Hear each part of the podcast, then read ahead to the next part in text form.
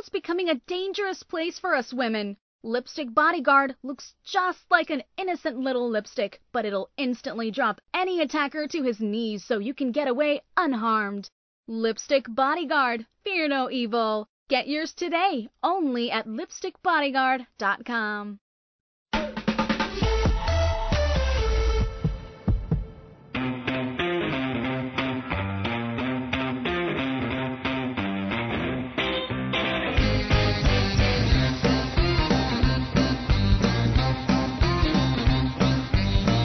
This week on Parents Are Hard to Raise. Can our words, thoughts, and actions really change our physical age? Plus, a new government program promises help for aging veterans. But will this new brainstorm be the panacea they promise, or just another government engineered nightmare waiting to happen?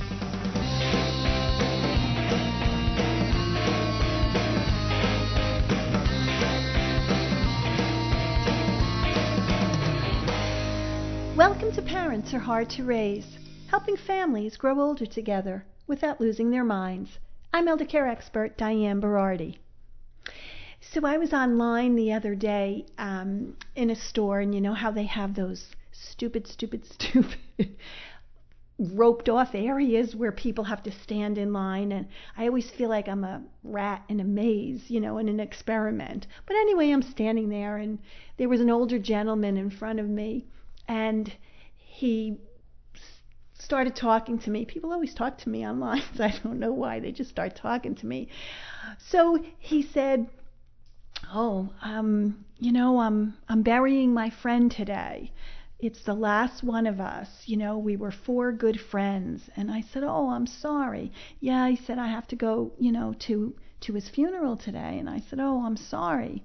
He said, "Yes, you know, we we were four couples that you know, we did everything together. We traveled together. We, we, you know, ate together. We, we did all these things. He said, and I'm the, you know, the last one to survive. I'm 88 years old. And I said, oh, you know, I'm really sorry. I said, but I bet you you know, you probably have have other friends. I know those were your close friends, you know, but I bet you have other friends too. And he said, "Yeah, you know, there's some other guys that, you know, I play cards with or I go to the track with." He goes, "But they're in their 70s." He said, "And, you know, they're younger than me and they tell me, you know, we start to play cards, we start to play poker. He says, and they're going, oh, it's nine o'clock. I have to go. I have to go to bed. And he's like, why do you have to go to bed? And they say, because I'm old. I have to be in bed at nine o'clock. And he said, I want to drive to Canada. You know, I, I, I can do it in two days. And my friend is like, we can't do that in two days. It's going to take us a week. We're old. We can't do that. We have to rest. And so I'm looking at him, and, you know, he's when he talks when he starts talking about things he's going to do and things he can do, you know, his face was lighting up. And I'm thinking, you know, that's great. I mean, he's 88 years old and he's not worried about his age. You know, he's telling me about these 70 year old friends that, you know, have this mindset that they can't do anything and I'm thinking, you know, that is the key. It's his mind. You know, he's he just thinks he can do whatever, whatever. And that's great. And I'm thinking about this study, you know, that was conducted in the 70s by um, Harvard social psychologist Dr. Ellen Langer and her graduate students. It was called the counterclockwise study. And they had this control group, men in their late 70s or early 80s, and they were told that they were going to attend a retreat and they were just going to spend a week reminiscing about the past. So that was the control group. And then they had the experimental group where they actually redid this old monastery. So they actually took them to this place and they changed everything so that their environment was like from 1959. They totally immersed them in in stuff that was 20, you know, from 20 years ago. And they told them that they couldn't talk about anything that happened after 1959. They had to refer to themselves, their families, their careers as if they were at that time. They had to talk, you know, about things going on in that era. They had magazines from that time. They had old black and white television, you know, and they were watching the Ed Sullivan show. And so before the experiment, you know, they assessed their strength, their dex- dexterity, hearing, vision, you know, their memory, and then, of course, they checked him again after they were totally immersed in the study. And so you say, well, what was the point of the study? It wasn't to live in the past, but it was to give mental signals to your body to reflect the energy and biological responses of a much younger person. So by acting as if they were in their early 50s and early 60s, these men in the experimental group, they demonstrated improvement in hearing, in eyesight, in memory, appetite, dexterity, they were more active. Some of them, they used canes when they first walked into the monastery, or they were, they had to have their children help them walk coming into the monastery. And when they were leaving, they were leaving on their own strength without a cane. Some of them were even carrying their own suitcases. So Dr. Langer con- concluded, you know, we expected them to function independently. We engaged them as individuals, not as old people, as elderly people. So we gave them the opportunity to see themselves differently. They were self sufficient, they were active, they had a purpose. So this had an impact on them biologically. So this counterclockwise study showed the power of possibilities, that the mind can have such an impact on the body. So Dr. Langer was saying, well, what other other possibilities are there that exist in terms of healing? You know, she said, well, what about words doctors use when talking to patients about their disease? Or what about language? You know, how important is language in the way doctors and patients talk about their health? You know, we, we, become vulnerable to language. For instance, she points out, you know, like the word chronic in in medical terms, you know, it's it means uncontrollable. It means unmanageable. So when we think that, we're like, well, what can we do about it? We can't control anything, so why should I try to help myself? But yet, if you say, we don't know yet how to control it, so then you, it gives you the possibility. You don't feel silly trying to help yourself. If you're brought up to seek certainties and you know, you have been conditioned, words have been conditioned to lead to just one single thought. You know, if you're told in a particular way, well, that's how it is, then you just accept it, you don't question it, and you give up on the control of your health. It's it's unbelievable when you think when you you know you think about this study that she conducted. She studied mindfulness and its effect. There's her book which I encourage you to get counterclockwise mindful health and the power of possibility. And you know when she talks about mindful health, it's not, you know, you have to eat right and exercise. It's how we can free ourselves from our constricting mindsets and that limits our health and well-being. You know, like this gentleman, he was saying his 70-year-old friends, well, we can't do this or that because we're old. I have to go to sleep because I'm old. You know, or you know, you forget something and immediately, immediately you say, well, that's because I'm old. You don't look at any other possibilities or reasons that you might have forgotten something. So her research has shown, you know, how using different words or offering a small choice or making a subtle change in the physical environment can improve our health and our well being. So, small changes can make large differences. We have to open up ourselves, we have to open up to the psychology of possibility. And she writes and, and gives us so many examples in her book. Knowing what is and what can be are not the same thing. So I encourage you to read that. And it was funny how, you know, I've read about her study, and you know, it, it hasn't come to me until I was talking to this gentleman, and he sees the power of possibility. His mind, it's great. You know, I was visiting with my dad uh, and my mom and dad just this weekend, and I can see my father, the language he's using now, as opposed even to probably a few months ago. You know, he was always saying, I could do this, I can do that. He never would say, you know, this is, ah, I'm, uh, I'm 90 or I'm, you know, 70 or, you know, we'd say to him, Dad, you know, you really shouldn't be cutting. He has a large piece of property, cutting the lawn. Why? You know, I can do it. He never would say, well, I'm approaching 90, I really can't do it. But now, you know, I see all of a sudden that he's thinking that and he's saying that and he's voicing that. And he suddenly, he he looks older to me, you know, and he looks not the same, not the same. So the power of the mind is something, you know, act as if, and you you've heard that probably a million times. I also got a call the other day from a daughter, and she was concerned about her parents' behavior when they come to visit her. You know, they come for two weeks um, every June to visit her. They fly there and they come, and they live in another state. So I'm like, wow, well that's great. They get on an airplane and they come, you know, to see you. And you know, her parents are are in. She told me her, their 80s, and she thinks when they come, they should be more engaged and want to do things that, you know, she decides they should do. And we don't think about it, but you know, we kind of plan, you know, if your parents coming to visit or, you know, like her, you know, well, she hasn't seen, they haven't seen, you know, their grandkids in a while. So, we want to take you to pick them up and drop them off at school. We want to take you to every, you know, sports event they have. We want to go to museums. We want to do this. We want to take you places we think you want to go or things you want to do.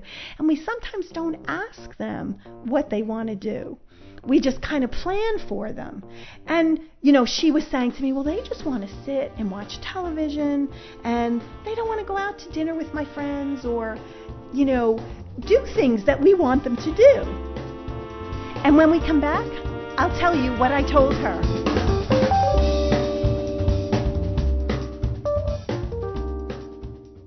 I want to tell you about my friend Katie.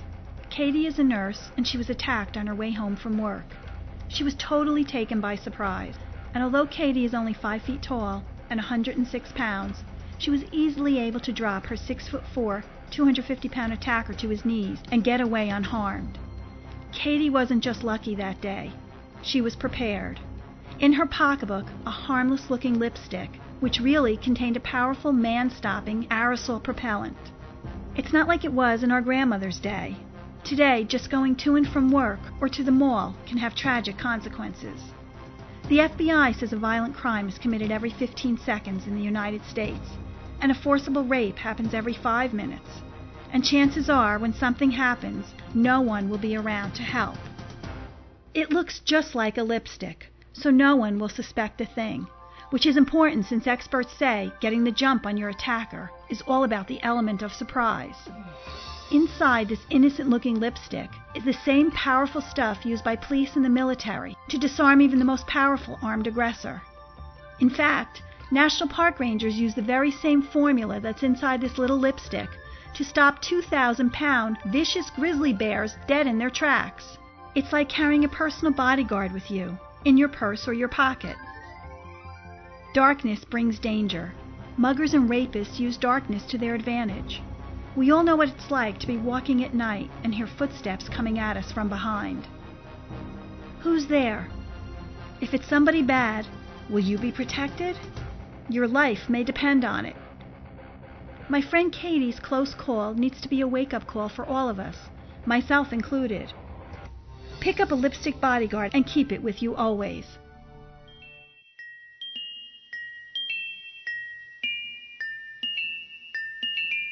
Were you ever young? You're listening to Parents Are Hard to Raise. Now, thanks to you, the number one elder care talk show on planet Earth.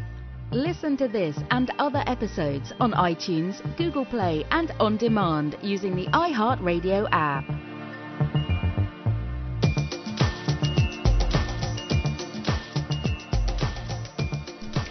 Want to thank you so much for sending in your emails and your questions and even your words of encouragement, how much you like the show. We've been growing by leaps and bounds, and that's all due to you. And thank you so much. Please keep sending in your questions. I try to get to as many as I can, and I promise I'll keep doing that and I'll try to get to your question.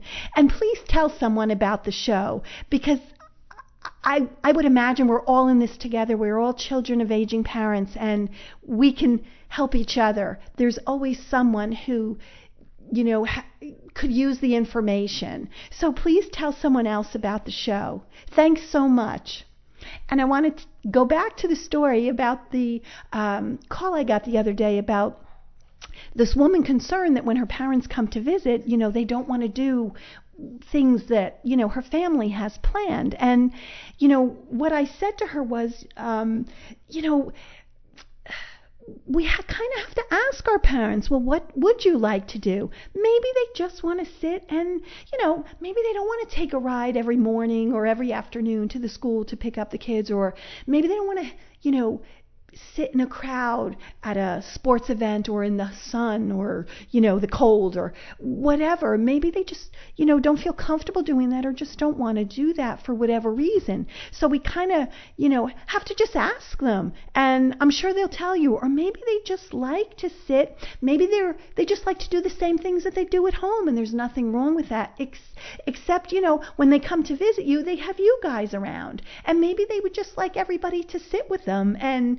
you know, maybe they want to watch television all together. Maybe they enjoy that. You know, not everybody likes to do the same things, and just because they don't want to, it doesn't mean, you know, you have to be concerned about them or you have to be worried about them. Ask them what they want to do, and I'm sure they'll tell you. You know, just say, geez, what would you like to do? You know, we have the park here or museums, or we can go to, you know, Johnny's baseball game or something, and you leave the choice up to them.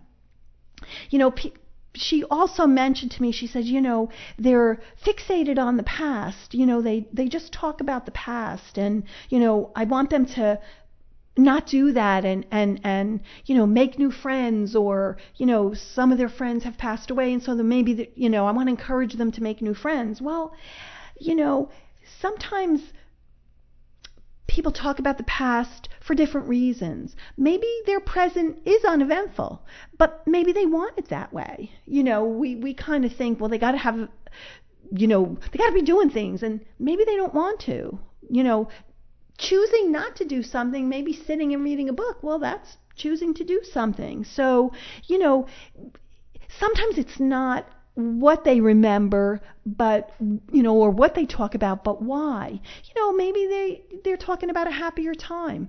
Or you know when when they ha- like the gentleman I was telling you about you know well we were four couples and we did this. And he was reminiscing about that because you know his wife was alive and all his friends were alive. So we can't get you know focused on they're not doing everything we want them to do. And you know, if your parents are like mine, they're not going to tell you, you know, ah, we don't want to do that. They're just going to go along with it. But, you know, you want to make that visit happy for everybody and, you know, you want to do things together so everybody has a, a good a good time. And, you know, like I said to that gentleman when I was online with him, I said, "Well, I'm sure you have other friends, you know." And he hap- he did. Now maybe your parents, you know, maybe they don't have any other friends, and I know you want to encourage them, and you know, you can suggest things, you know, wow, um, especially you know they're in a retirement community or maybe to volunteer, you know, things where they can meet other people, but you you can't force them to do it, but you can just suggest and maybe when you go visit them, you know, you can say, well, gee, what do you want to do? And maybe they'll do something where you can take them somewhere where they have the opportunity to meet other people. You know, volunteering is a great, uh, it's a great thing. We talk about that all the time. I was talking to a gentleman the other day, and he volunteers in uh, in a hospital in um, the pediatric unit, and he they he goes into the unit and they take babies and he holds the babies and he talks to them. And that's how he volunteers. It's a wonderful thing you know? So and who who would think of that you know? So sometimes we only think about volunteering as you know being a Walmart greeter or something or I guess you get paid for that. But anyway you know volunteering I don't know to go give out you know magazines in a hospital or something. And maybe that's not for your parent. But there's so many things so many ways to volunteer um, so don't worry about it, you know, and just ask them what would they like to do. There's nothing wrong with that.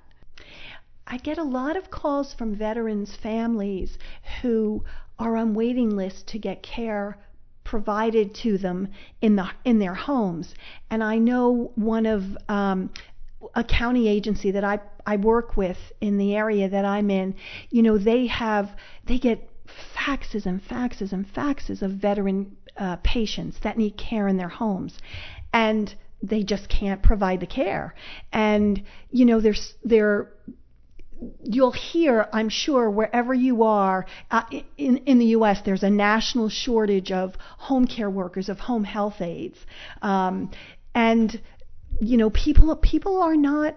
Uh, going to be home health aides. Why? Well, you know, it's it's very hard. It's hard work. It's not a lot of pay, and it's uh, you know you're you're going into pe- people's homes and you're taking care of people, and you know you have training, you have somebody telling you what to do, you have to deal with all uncertainty, you have to come go into a home you don't know sometimes, you know what you're going into. And you know, today there's so many different fields you can go into, so many different things you can do. You know, when you're a home health aide, you're driving from house to house. You know, sometimes you're giving six showers a day, doing things. So there is a, there is a shortage of people going into the field.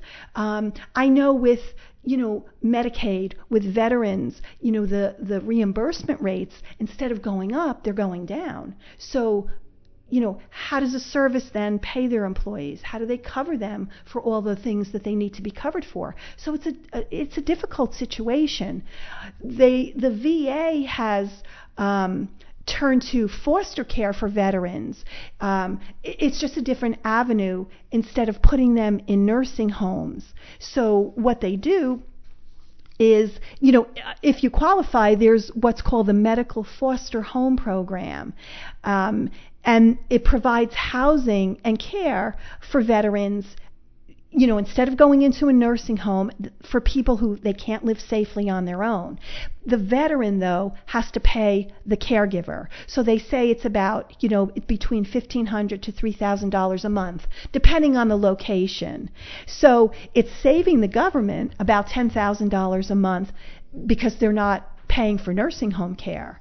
But it's kind of a, a difficult thing to scale up because the VA accepts only foster homes that, of course, meet strict qualifications.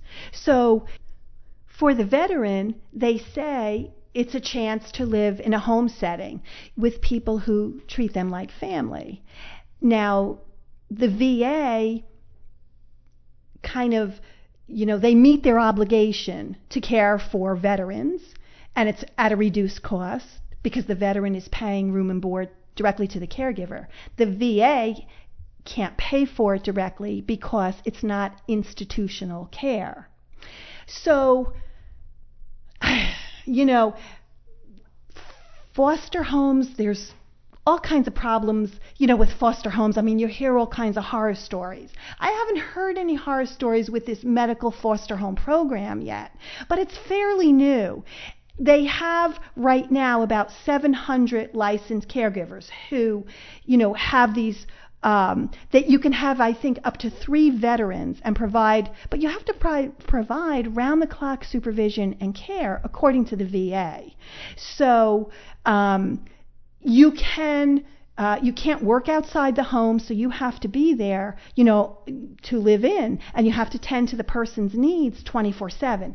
If you know, let's say you have to go out, then you can supply relief staff so that you can, you know, go somewhere, etc. Now, the VA um, of course, they say, okay, the foster home, the people have to pass a federal background check. They have to complete 80 hours of training before they can accept patients. They have to have 20 hours of additional training each year, and they have to allow the VA to make announced and unannounced home visits. Again, I said, you know, they can't work outside the home. They have to be certified and maintain that in first aid, CPR, and medicine administration.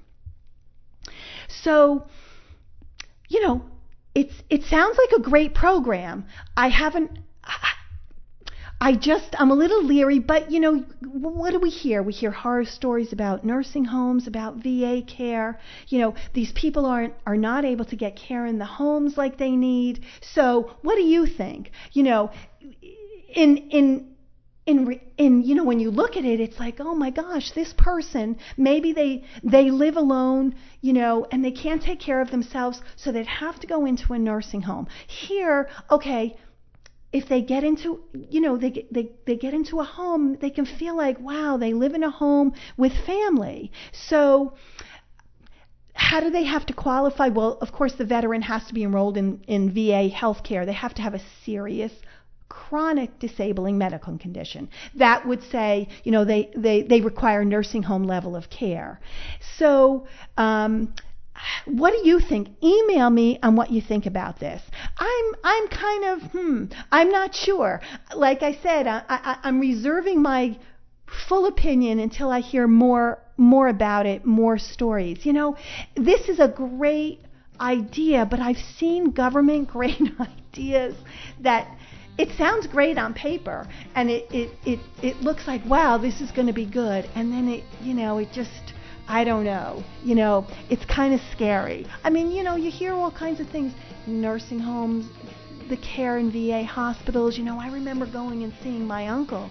He was in a va hospital a nursing home excuse me. And oh my gosh you know he was just sitting there um, all by himself. You know, nobody was talking to him, nobody was there feeding him, you know, so and I don't know. I'd like to hear your opinion on this. They're they're saying that um, the VA is actively promoting this program. Yeah, because what do we do? You know, there's veterans that we have to take care of. What do we do? So I'd like to hear your opinion. I hope this episode gave you some insight into something you're dealing with. Remember, the very best conversations happen at parentsareHardToRaise.org. So please keep emailing your questions because remember, your story can help someone else. If you found something helpful in this episode, episode 63, please subscribe to our show on iTunes or iHeartRadio. And I'd be so grateful if you'd share this episode with your family and friends. Parents Are Hard to Raise is a Counterthink Media production. The music used in this broadcast was managed by Cosmo Music, New York, New York, under license of Broadcast Music Incorporated. Thank you so much for listening. I look forward to reading your comments and can't wait till we meet up again on the next episode of Parents Are Hard to Raise. Till then, may you forget everything you don't want to remember and remember everything you don't want to forget. See you again next week.